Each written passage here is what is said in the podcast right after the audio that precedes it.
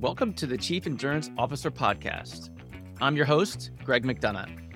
Each week, we hear real time stories from athletes and CEOs on how to maximize performance through an endurance mindset. Let's get started. Well, welcome to the Chief Endurance Officer Podcast. I am your host, Greg McDonough. Today's guest started racing triathlons in the late 1970s and did his first Ironman triathlon in 1980. He's in the Ironman Hall of Fame and the U.S. Triathlon Hall of Fame. He hosts Breakfast with Bob podcast and the Babbittville Radio. Co-founder of the Challenged Athletes Foundation, CEO of Babbitt Media Group. Please welcome Bob Babbitt. Bob, it's great to have you on the show. Thanks, Greg. Pleasure to be with you. Fantastic. So we focus on the endurance mindset on our show. And my favorite question to ask my guests is Bob, tell me about how your endurance mindset has changed your life unexpectedly? Well, you know, I think the endurance mindset comes from at first wondering, you know, where you're going in this world. And I remember where it first hit me when I finished that Ironman in 1980.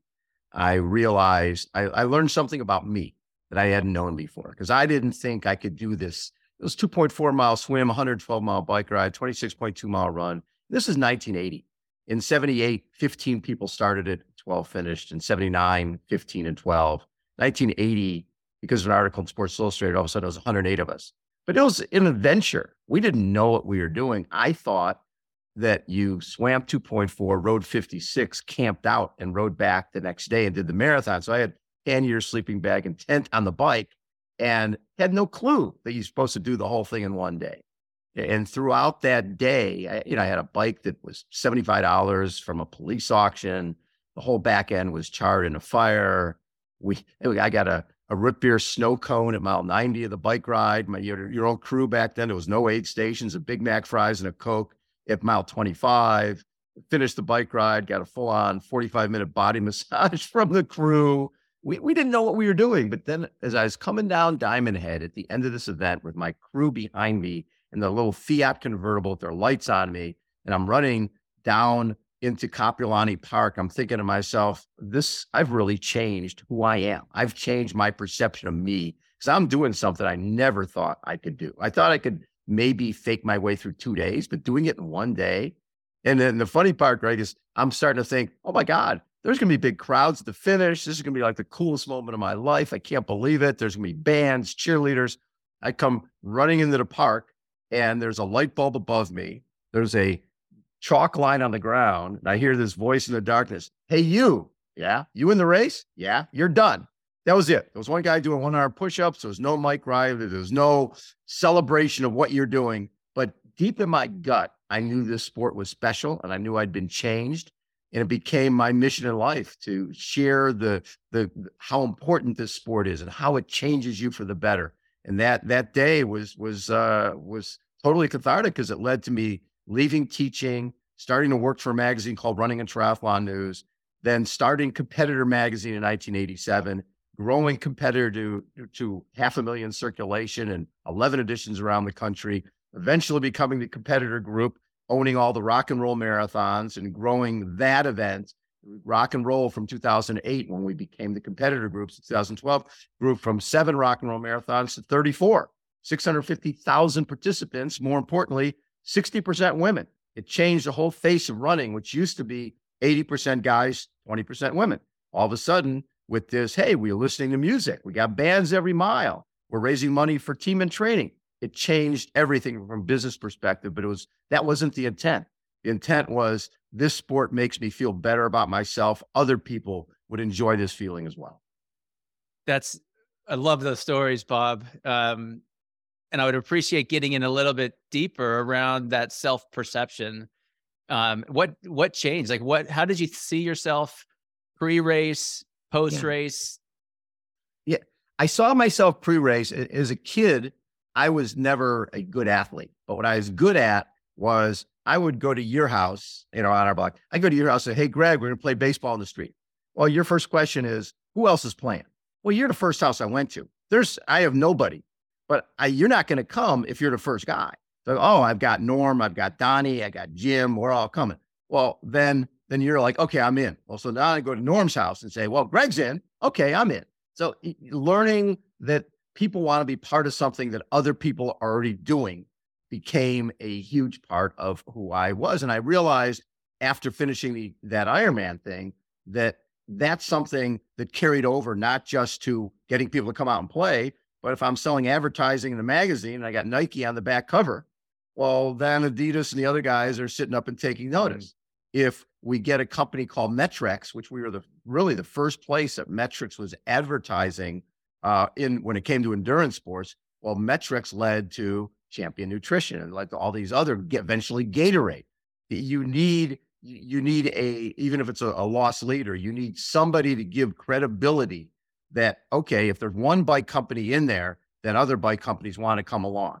And I realized that that that skill I had of getting people to come out and play that transferred over to business.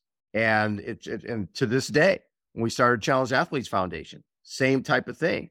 I wanted to change perception of if you think about a, a kid like Rudy Garcia Tolson, who's a double above knee amputee, right? Back in the day, you didn't let that your kid outside. You, you sort of hid him because you were embarrassed. You didn't want to show your child. Well, when we started CAF, the the history of charity at that point, and this is probably before your time, but it was late night television. Sally Struthers doing these commercials with violin music and all. Please help these poor sympathetic creatures. They're they're they're awful. They're they're they're they have they're struggling in life. You need to help them. Well, that was not the attitude we brought to competitor, and that wasn't the attitude we brought to CAF. It became we took low angle hero shots. Rudy hands on his hips. You could see the Tinker Toy looking prosthetic legs that he's dealing with, and the look on his face was, "What are you looking at? You give me a piece of equipment, I'll kick your ass." Right? I, am no different than you are. I have the same goals. I have the same ambitions. All I need is a little help. You give me a little help, I will come out there and change the world. And I think in our now it's 30 years we've been doing CAF. I think we've changed the world in that perspective because you see our kids comfortable in their own skin, happy to be, hey, I'm missing a leg, but so what? I can do whatever I want to do in life. It, it's amazingly powerful. And, and it's one of the reasons I got attracted to CAF I don't know, probably 15 years ago when I was doing the Escape from Alcatraz triathlon. Um, my older brother's mentally handicapped and he has been since birth. And similarly to your story, in our childhood, we would kind of be homebodies. Like we wouldn't want to be out because you did get those strange looks. Um, but I got to tell you, the energy and the positivity that he brings into my life every day yes. allows me to wake up in the morning and say you know what? I can take on these big races. I can take on a broken business. I can take on this family. And and it's caf it's rudy it's those stories that really are impactful. And so like that's how i got attracted uh to initially to caf it's very very powerful organization. Before we jump into real details around the challenged athletes foundation bob i'd love to explore other sort of business learnings that you mm-hmm. have from running your own businesses for sure, and then two from the from competing in these Ironman triathlons. Mean, what I learned it's funny because when we started Competitor Magazine, my partner Lois Schwartz, she was the art teacher at the little school that I worked at. I was a PE teacher, and when we ended up starting Competitor, we and we had no clue what we were doing. We we had been working for a magazine called Running and Triathlon News that went out of business. So when it went out of business, I went and met with uh, those two cycling magazines in the state of California. One was called California Bicyclist and Southwest Cycling. So that I went to meet with the publishers of both magazines and said, hey, if we created a magazine that showcased not just cycling, but but triathlon and running, we could have something very special, very unique. And both publishers told me the same thing. We'll never put a skinny runner on the cover of a magazine. And this sport of triathlon's a fad. It'll be gone in five years. This is 1987 right? Our magazine, uh, Running and Triathlon News, went out of business in April of 87. And so w- during April, I'm like going around and meeting with these folks, and they're basically saying we have no interest. And then we came back to San Diego, and some friends came to us and gave us a check for $17,000 and said, go start your own magazine. So we got 200 square feet of, call it office, underneath uh, 10,000 pounds of bike racks in a guy's garage. We paid $200 a month. We didn't pay ourselves for the first three years. We were basically, I was living on friends' floors, but we believed in the whole concept of competitor. And we were driving up to LA every weekend. And we, to be honest, we didn't have business experience. Neither of us had business experience. What we had was teaching experience. And as a teacher, you are dealing with kids, you're dealing with parents, you're dealing with administrators. You have to be Switzerland in a lot of different situations, and you have to be kind. And you have to, uh, this, this thing that people say nowadays, they say, oh, it's just business when they try to, you know, when they try to win at business. My feeling has always been that it only works if everybody wins. When we had a client who, for whatever reason, couldn't pay their bill, it was, hey, you know, what can we do about this? And invariably, it was like, hey, let me give you some product. Uh, you know, I, I can't afford to pay the bill. Can I give you some product?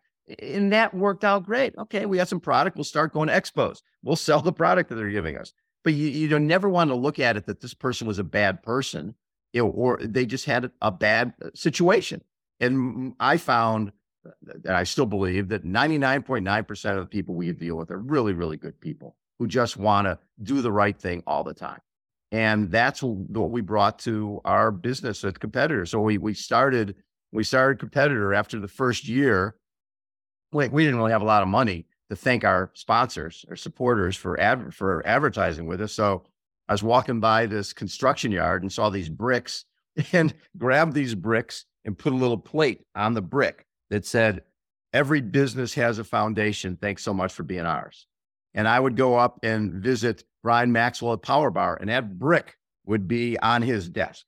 Or Gary Erickson from Clif Bar, a lot of our early advertisers, Nike. Nike supported us from the very beginning. I, when I called uh, Wieden Kennedy, the, the, woman we were dealing with, Wieden Kennedy at Running and Triathlon News, and said, "Listen, I can't even show you an edition of competitor because we haven't come out yet." And they basically uh, bought the first three years of the back cover un- without knowing what we were building, right? And they were, I would always be supportive because of them supporting us from the very beginning. You always need people to believe in you, and you know, and I've always felt anytime we had a discrepancy, someone said, "Hey, um, I think the bill is wrong. We owe you say we owe you this. You say we owe you that." I was like, oh, "Let's compromise. Let's figure it out." Never, never made sense to be angry at anybody. And I, I learned that over time that you you always want to do the right thing. Um, one time there was a woman named Pat Hambrick who was the I think she was vice president of Saucony. And at the time, you know, we at, at when Ironman came around, we would get competitor would get a table in the VIP area. So I invited Pat to come sit with us at our table. And the president of Ironman was like, well, we're sponsored by Reebok. We can't have that person from Saucony sitting at your table. And I was like, I had to tell Pat that she couldn't sit there because Iron Man didn't want her to sit there. Wasn't that long after that she became president of Reebok. And the first thing she did was cut the relationship with Iron Man. So you never know. How many people have you worked with over time who were, they were an entry level person at an agency. Next thing you know, they're a decision maker. So it's and you should you should just treat people the way you want to be treated right from the beginning. You shouldn't be thinking, well, what happens if they get in a position of power? But that's the end game is if you're nice to people, if you're kind, if you do the right thing, good things happen. And so one of the stories I like to tell that really, really uh, validates that, we had a young man from CAF. His name is Emmanuel Ofosu Yeboah. Kid was born in Ghana and his uh, right leg was deformed. And in his country, if you have a deformed leg, if you have, if you have any ch- a child with a disability, you're considered cursed. Your family's considered cursed. Mm. So we received this grant request from this young man from Ghana. He was when he was born, his dad deserted the family because he had a disability. Mom was told to abandon him in the jungle. She refused to do that. She would carry him back and forth to school every day. He was the only disabled kid in school. So when he turned 13, mom became ill and he decided to start to leave school and shine shoes for a couple of dollars a day to support the family. When he turned 18, mom passed away. He decided he wanted to do something to, to honor her life. He decided he wanted to ride a bike across Ghana to show that someone with a disability could do anything. Problem is, he didn't own a bike. So through a missionary, he finds CAF uh, and they sent us a typewritten grant request, right? And we get this grant request asking for a bicycle, and his birth date is my birthday, May 5th, Cinco de Mayo. And we figure we'll never hear from this kid again. We'll send him a bike. Send him a bike. He rides 600 kilometers across Ghana with one leg on a mountain. And everybody's running after him like he's Forrest Gump. So we decide that we're going to bring him to San Diego to come to our event that we started for Jim McLaren, who was the reason that we started CAF to begin with. He was an amputee who ran a 316 marathon after losing his leg with a walking leg. Then went over to Kona, went 1042 at Kona, and was changing the world. I was covering him through Competitor Magazine. Eight years later, he gets hit again. He's on his bike during a race. A van goes through a closed intersection, propels him headfirst into a pole, becomes a quadriplegic. And that's when we got together to do something for Jimmy. I'd covered a lot of wheelchair athletes. The one thing I'd hear from them when I'd ask, What's the worst part of your new life? It was invariably, I'm 30 years old. Here come mom and dad back in my life. No sense of self, no sense of independence. So our goal back then was we're going to raise $25,000. We're buy Jimmy a van with hand controls to give him independence. That was it. We raised 49, thought our job was done. And then three amputee women came up to us. We did a, this little triathlon at La Jolla Cove to raise 49,000. And they did a relay team to support Jimmy. And they go, Hey, it's great we did for Jimmy, but did you know when you're with, when you get injured, your health insurance will cover a walking around leg and an everyday wheelchair. Nothing to do with sport is covered by insurance because they consider it a luxury item. So that's why, that's when we got our 501c and decided if someone needed a piece of equipment, training, or travel to stay in a game of life through sport, the CF would always be there. And this is our 30th anniversary. We've now raised $159 million, sent out over 44,000 grants to athletes in 73 countries, 105 different sports, all 50 states.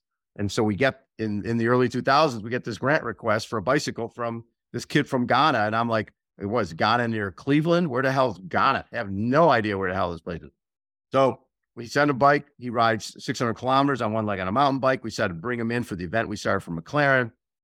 Bring him in. He's never been on a Ghana, never been on a plane. He has three dollars in his pocket when he shows up. Does a 56 mile bike ride with one leg on a mountain bike.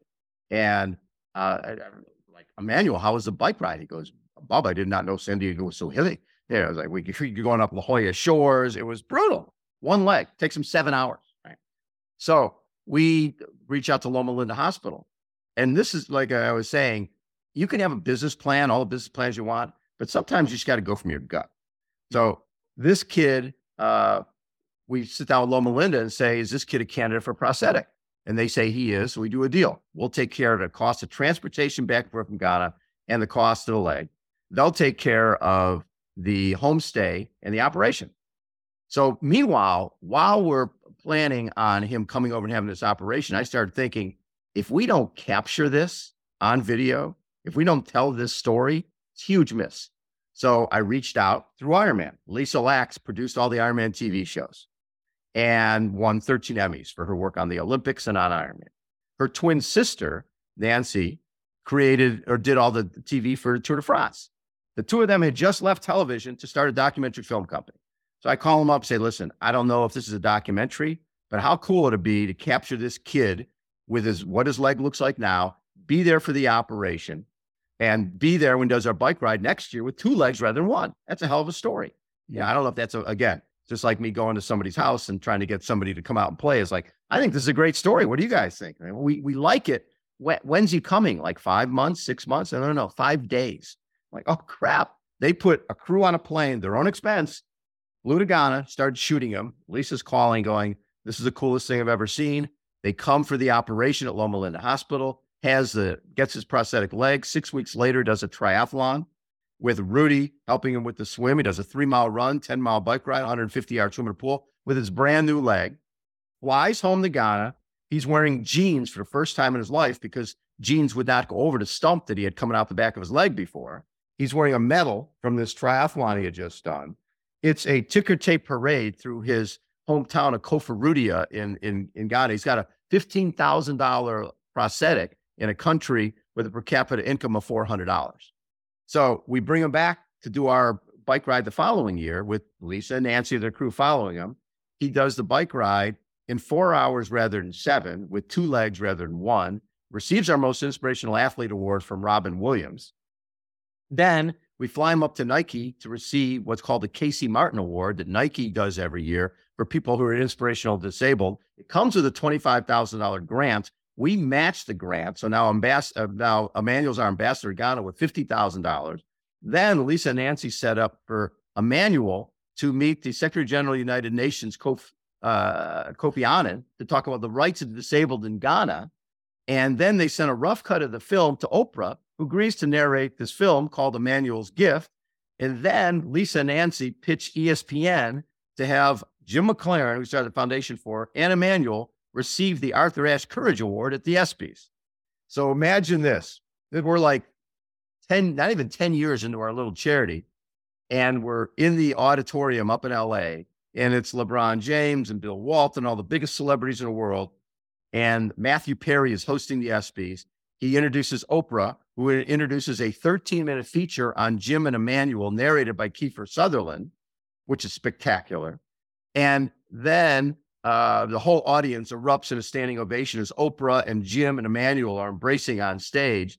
And the following weekend, we're launching the film at the National Geographic Theater in DC. And we get a call that President Bush had been watching the ESPY Awards and would like to meet Emmanuel. This kid was shining shoes a year and a half ago. Now, Oprah is narrating a film on his life, and we're premiering it at the National Geographic Theater in DC. And we're in the White House to meet the President of the United States. So we're in the waiting room when we're look- and looking at the TV, and there's these bombings in London happening that morning. So we're going, oh my God, the president's got way too much going on to be dealing with us. And next thing you know, they're escorting us into the Oval Office as Rumsfeld and Cheney are sprinting out of the Oval Office. We're standing in a little semicircle. President Bush, myself, my partner in Competitor Magazine, and Emmanuel. And President Bush is like, So, Emmanuel, you know, I was wondering. So, when you ride, do you ride SPD pedals? Do you ride flat pedals? Do you ride cages? How do you ride your bike? Because I don't understand how the prosthetic leg works. So, Manuel's wearing his Ghana garb, is like a gown. He reaches down to take his leg off to show our president how it works. And when he takes his leg off, it makes an audible click, which the Secret Service wasn't very happy about. And they start moving towards us. The next thing you see is the most powerful man in the world with this leg in his hand, right? And the next day, the guy who set up the visit for us sends us a note and says, Hey guys, want to let you know, uh, President loved meeting Emmanuel. Just, want to let you know we keep a list of the first that happened in the Oval Office. First person take their leg off in the Oval Office, Emmanuel Ofosu-Yeboah from Ghana. But the president of Ghana, up until that point, had done nothing to help Emmanuel with his idea of getting a Disability Act passed in Ghana. Well, the next day, there's a pre- picture of President Bush with Emmanuel on the cover of all the newspapers in Ghana. And when Emmanuel got back to Ghana, the president of Ghana met him at the airport and said, Emmanuel, I will get your Disability Act presented to Parliament. And six months later, it was passed. Wow. Flash ahead of 2010, we're riding with President Bush, the Warrior 100 that he put to, puts out in Texas for the troops who've been injured in battle. And uh, he invited myself and my co-founder CEF and a number of our athletes there. And the first night we're doing the meet and greet, and and President Bush, I walk up President Bush. You probably don't remember me, President Bush, but we we met a few years ago in the Oval Office. I was with this young man from Ghana. He goes, Emmanuel, I never did find out. Does he ride flat pedals? Does he ride cages? How does he ride his mountain bike? I said, President Bush, because of you, there is now a Disability Act passed in Ghana, and you should be very proud. And he was like, Well, you can give that young man my best. But whenever people say, How can I make a difference in the world? I'm just one person. I tell them that Emmanuel story. It gets shining shoes, a movie narrated by Oprah in the Oval Office. Now he's running for office in Ghana. His first little girl, he named Linda after Loma Linda Hospital. His next little girl, he named Comfort after his mother. He travels the world as a speaker. It's uh, it's very cool when you see stories like that, and, and those stories aren't alone. Bob, it's amazing. You got my skin tingling um, hearing that story and, and the impact that CAF is having across our community. My curiosity question, right? When you got that letter, that that manually typed letter, did you have any th- thought that it would turn into this story or in, into all this impact? And so, like, let's what's the lesson like from a business perspective? What's the lesson learned from that for our audience? Let's, I think the really lesson drill it down. and one of the things that's funny, I was talking to Graham Fraser, who ran Ironman North America, and And we compared notes uh, when we ran our companies. We started every meeting with how do we make our events better? How do we make the experience better for the for me, for my reader, for Graham, for his participant? How do we have a coffee key at a coffee cart? How do we do contests? It was never how do we impact our EBITDA? How do we how do we make more money? We always felt if you do what's right, if you do what's in your heart and your gut, the money will come. And I've always been a firm believer in that. That a lot of times when you're when you start thinking, oh my God, back in the day, walking had become very popular, mall walking. And so we are like, oh my God, should we get into the walking market with competitors? Should we start getting into walking? And like, do we do any of us give a crap about going mall walking? No, that's not our market. Stay even though there's dollars dangling there that probably the running brands might want to get into that. It's not who we are, what we do. Stay true to who you are. Stay true mm-hmm. to what your what your gut tells you to do. And the great and great stuff will happen it, with CAF. Like I said, with with Rudy, just setting up that whole thing that our athletes are powerful. Our athletes change lives. Interviewing our kids who, you know, rather than covering up their legs, like a lot of people of my generation would do if you were an amputee, they're wearing shorts. They want people to see what they're dealing with. And I and one of our athletes telling me that my leg makes me different in a good way. And I'm like, you know what? That's awesome. And not every one of those kids, if you're in a wheelchair or like your brother or uh, amputee, every time you leave the house, the spotlight is on you. You don't blend, right? You don't blend. Everybody's going to notice you. You either embrace it or you shrink from it. And I find that our kids embrace it. They get to understand I am different in a in a cool way. I am different than everybody here which is great. If, if you look at every commercial that airs now, and I smile every time I see them, how many commercials do you see where diversity is a big part of it? You see a person in a wheelchair, you see somebody who's an amputee, you see a visually impaired person with their dog, and it it's it just it makes you feel proud that I think we've had a big impact on that over the years. Absolutely. Um, and just thinking about Paul, my brother, I, you know, we're out at a restaurant or walking in a room, he lights up the room. He's got no hesitation to walking up to somebody and saying, "Hi, my name is Paul McDonough. How are you today?" Exactly. For me, I walk in a room and it's like, "All right, who's?" Like you're kind of spooked a little bit. It's very interesting. Well, and but that's changed, right? Like you said, when you guys were younger, it's like, oh, do we really want to go out? Because you know, it's it's it, when you go out in public, it becomes a thing. You become mm. the thing. Everybody's going to come to your table, or you're going to see people sort of looking and then looking away that's uh, that's impending. You start thinking, I don't want to put my brother through that. I don't want Paul to be feeling that people are are thinking less of him. Well, the deal is the more exposure your kids the kids have. One of the interesting things we just did, we were one of our guys, Andre Kajlich, uh, lost both legs when he was actually in he was in Prague. He was going to school and he was out drinking with his buddies. The next thing you know, he's he fell into the tracks uh, after the night of partying and lost both legs. Ended up just, he became the first hand cycle guy to finish the RAAM, right? Race across America, 171,000 feet of climbing. His moves, movie is called No Legs, All Heart. It's beautiful. Well, we we just did in DC, we went to see the premiere of the film and we were doing a grant to a little girl named Paisley, little African American girl who's five years old born like Rudy, missing both legs above the knee. And um, we surprised her with a grant on stage during the post post premiere Q and A with the director and producer and star of the movie.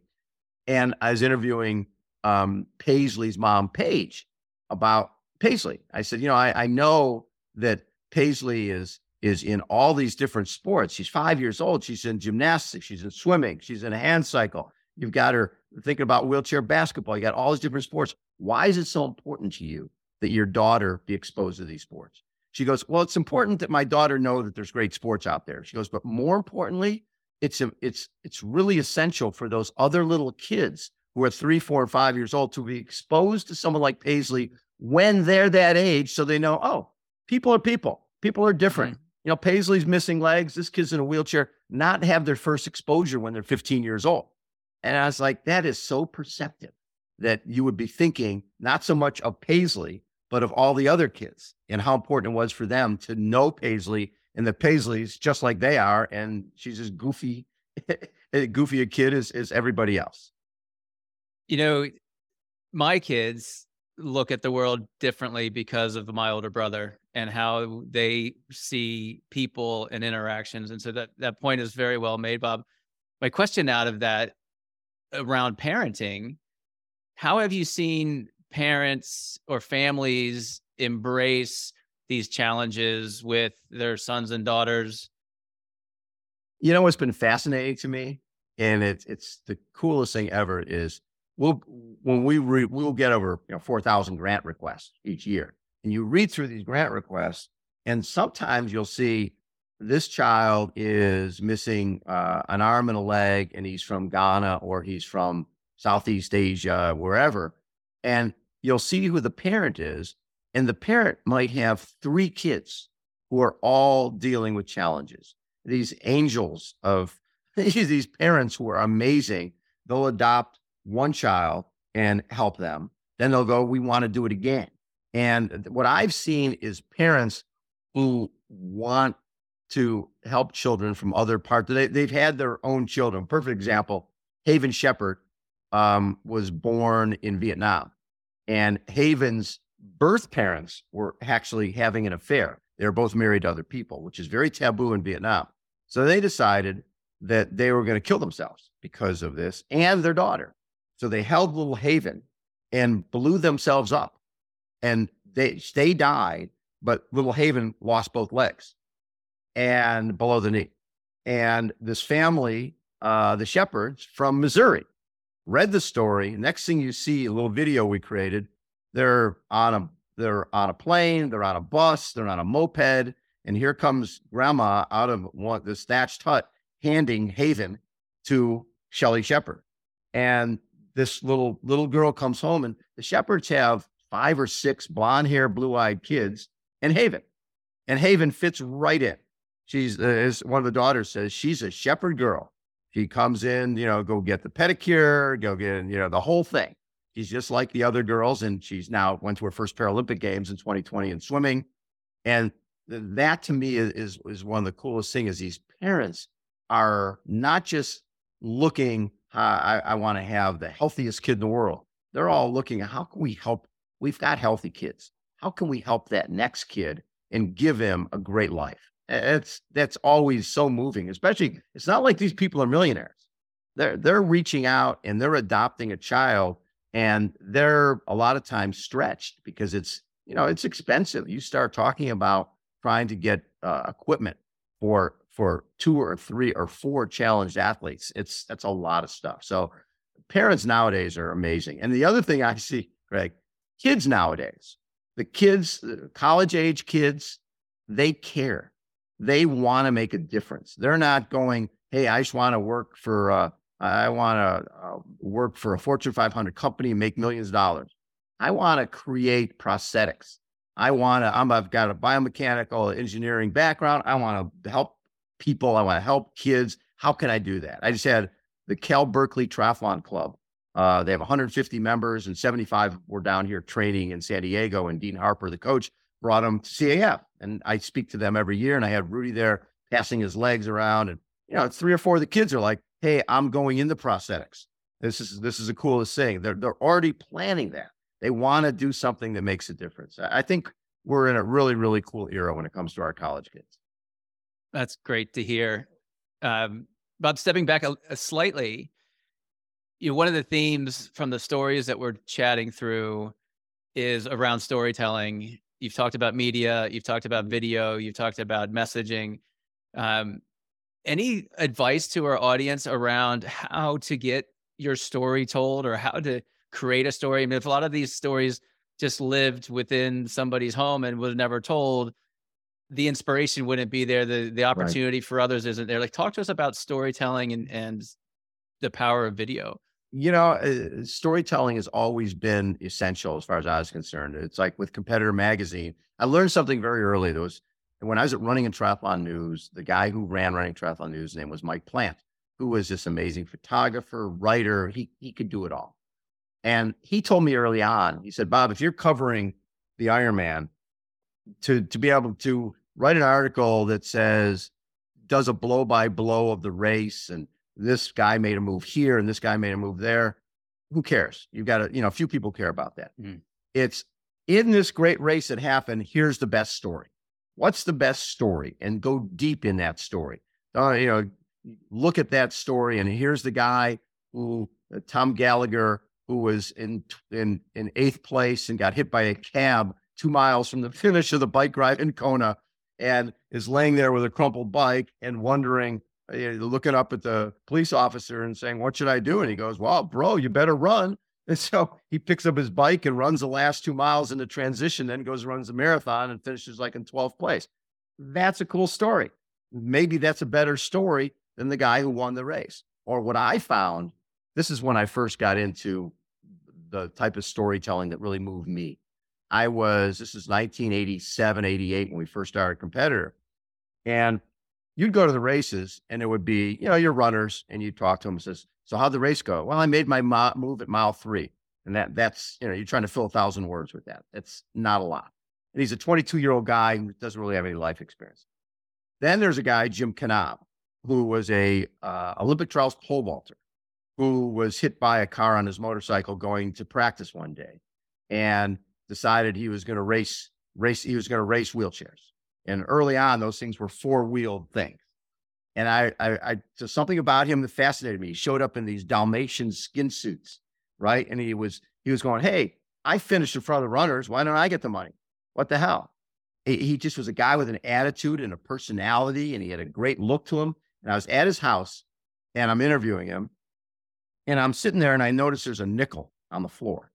And your first thought is, the guy in a wheelchair dropped a nickel and he can't pick it up because he'll fall out of the chair. So I go down to pick up the nickel and it's glued to the floor. And I look up and there's Jim Knaub drinking a beer looking at me. And he goes, So Babbitt, you didn't think the guy in a wheelchair could pick up the nickel off the floor? This lesson number one don't ever underestimate anybody. Mm-hmm. I'm like, Thank you, Jim. That was a great message. And that became so long before CAF, we were covering, I, I had Jim Knaub was on a cover of Competitor Magazine. And my crew, my team was like, you can't put a wheelchair guy on the cover of a ma- of your magazine. Who's going to pick up the magazine wanting to read about some guy in a wheelchair? I said, a lot of people, because it's a great story. It'll resonate with them. And it did. Anyway, it turned out to be sort of thinking opposite. What's going to be different? And we actually created a wheelchair criterium in downtown La Jolla uh, that was part of a, a bike race they had this thing called the Hawaii Grand Prix bike race, and they had the women's bike race and a men's bike race. I convinced the race director to let us put a wheelchair criterium in the middle of this. So it was a half mile loop. It was going to be a 5K for the wheelers. And nobody had ever seen wheelchair racing up close and personal. And what I wanted was we brought in a flatbed truck with a lift on it and brought in patients from Scripps and Sharp Hospital who were wheelchair bound. So they're sitting on a corner there watching these guys coming around at 30 miles an hour, going up on two wheels around the corners, right? Jim Knaub, Craig Blanchette, David Bailey, all these cool guys. And the cool part was when I interviewed folks up on the flatbed truck, I said, Do you like this? And one of the guys who's a quadriplegic, uh, Dave Kernow, goes, Bob, you know what's cool about this? I don't know if I'll ever get to what they're doing, but it's important for me to know that it's there. It's mm-hmm. important to know that it's possible. And you know what? That that meant that meant a lot to me. So when we when we when Jimmy MacLaren became uh, quadriplegic, that became part of the thing. It was we need people to see success. They need to see our athletes, challenge athletes having success, so they know if they can do it, I can do it. You know, I was thinking about um, when I'm preparing for a race, you know, you spend a ton of time on the internet, you're looking for blogs, you're looking for information, you want to know about race conditions. And the ones that I avoid, to your point you made originally, are the ones that talk about the tactical parts of, you know, at mile eight, I did X, and at mile 12, I did Y. Right. And what I want to know is I want to see these success stories. I want to see like the triumph and the defeat that happened during race day at right. a certain specific race and so I think that's part of our message to our audience, right? When you're telling your story, let's talk about the difficult times and the successes and less about how many miles you got in on your tread on your bike right. the month before. what's fascinating, if you look at my, obviously CF is a huge passion, but Ironman and triathlon is, is a big part of my life. And if you look at our history with triathlon, in, you know, in 78, a guy named Gordon Haller won. He was a 227 marathoner. Um, he drove a taxi, cool guy. Uh, 79, Tom Warren won. He was a bartender or owned a bar. 1980, Dave Scott won. I mean, the Ironman was then on ABC and it was great, but it was 1982. It was February 82. We had a woman named Julie Moss who is leading the race and she's got freckles and she's got red hair and she's 22 years old. And people watching at home who couldn't relate to Dave Scott needing to cool down at the end of winning an Ironman, they're sitting in Pittsburgh and, you know, the Ironman always aired during winter time. So you get to watch Hawaii. Well, so now you're watching Hawaii in the February 82 race and you're seeing this woman come apart at the seams, right? You're seeing her crap herself. You see her collapse. You see her get up. And people watching at home are like, you know, stay down or walk. Don't try to run. What are you doing? And there was something about that 22 year old freckled, freckle faced, red haired gal. She could be your babysitter for your family. She could be your kid. You could relate to her and you could relate to her struggle. So when you saw her collapse on the finish line, right after getting passed, she gets passed by Kathleen McCartney. She collapses on the finish line, puts her arm across the line. They put a lei around her neck, put her on a stretcher, carry her off. And back then on ABC Wide World of Sports, they would do three segments for every show. So while Julie's on the stretcher, they go to ice dancing. And the phone lines at Wide World of Sports lit up because people were, is she dead? What's going on? What's mm-hmm. happening?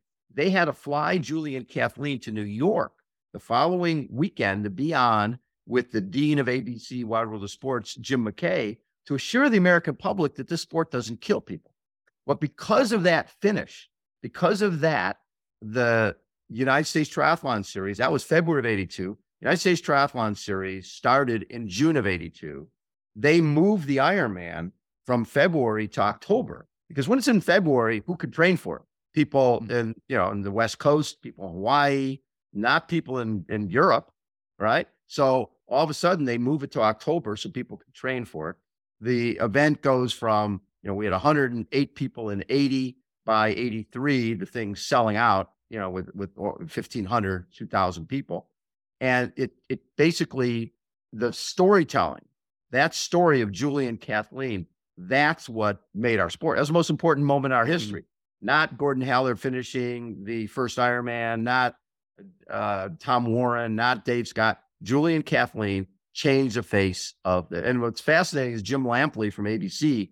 He was a commentator when Julie and Kathleen were were having when Julie was cu- coming apart the seams. And I've interviewed Jim, and he goes, Bob, they kept wanting me because this is taped, right? This is not going to air immediately, and they wanted him to do blow by blow, and he was like, no, play music, let the drama play, let people watch the struggle, bring them inside. It was the original reality television. It was really the first moment of reality television where you saw somebody come apart at the seams. And you, and then the other side of it is people sitting back in Pittsburgh were were going, okay, I'm watching this girl crawl, I'm watching her poop herself. What is it about that finish line that means so much that someone will crawl to get there? And how do I get some of that in my life? Right. Mm-hmm. That was it. That passion, that I want to do something. I could think about it. people were watching.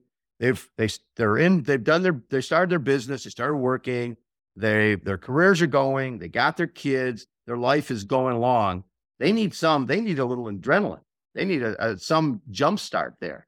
And Ironman provided that, and triathlon provided that, and it all kicked off with with Julie and Kathleen last year, June uh, February twenty two. 40 years from that date. I was interviewing Julie and Kathleen for Tri Club of San Diego that evening. Started the interview at 5:30 and Julie looks up at the clock at 6.05 and goes, This is when it happened. And you're like, oh, crap. 29 seconds, closest finish to this day in Ironman history.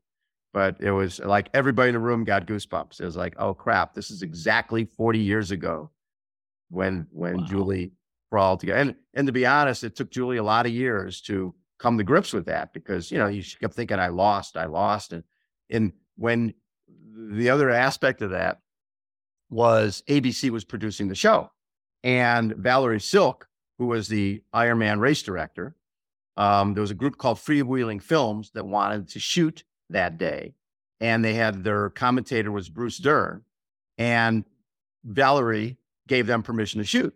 ABC was not happy with that, so ABC uh, kept saying this other crew's in the way, and as Julie was crawling, Valerie was in the production trailer with the producer screaming at her, saying, We will never be back. The Ironman is done. You violated your contract, Valerie. This is the last time this event will ever be aired. Meanwhile, that guy's boss is saying to him, uh, dude, you got to come out here and see this. This is unbelievable. Not now, not now.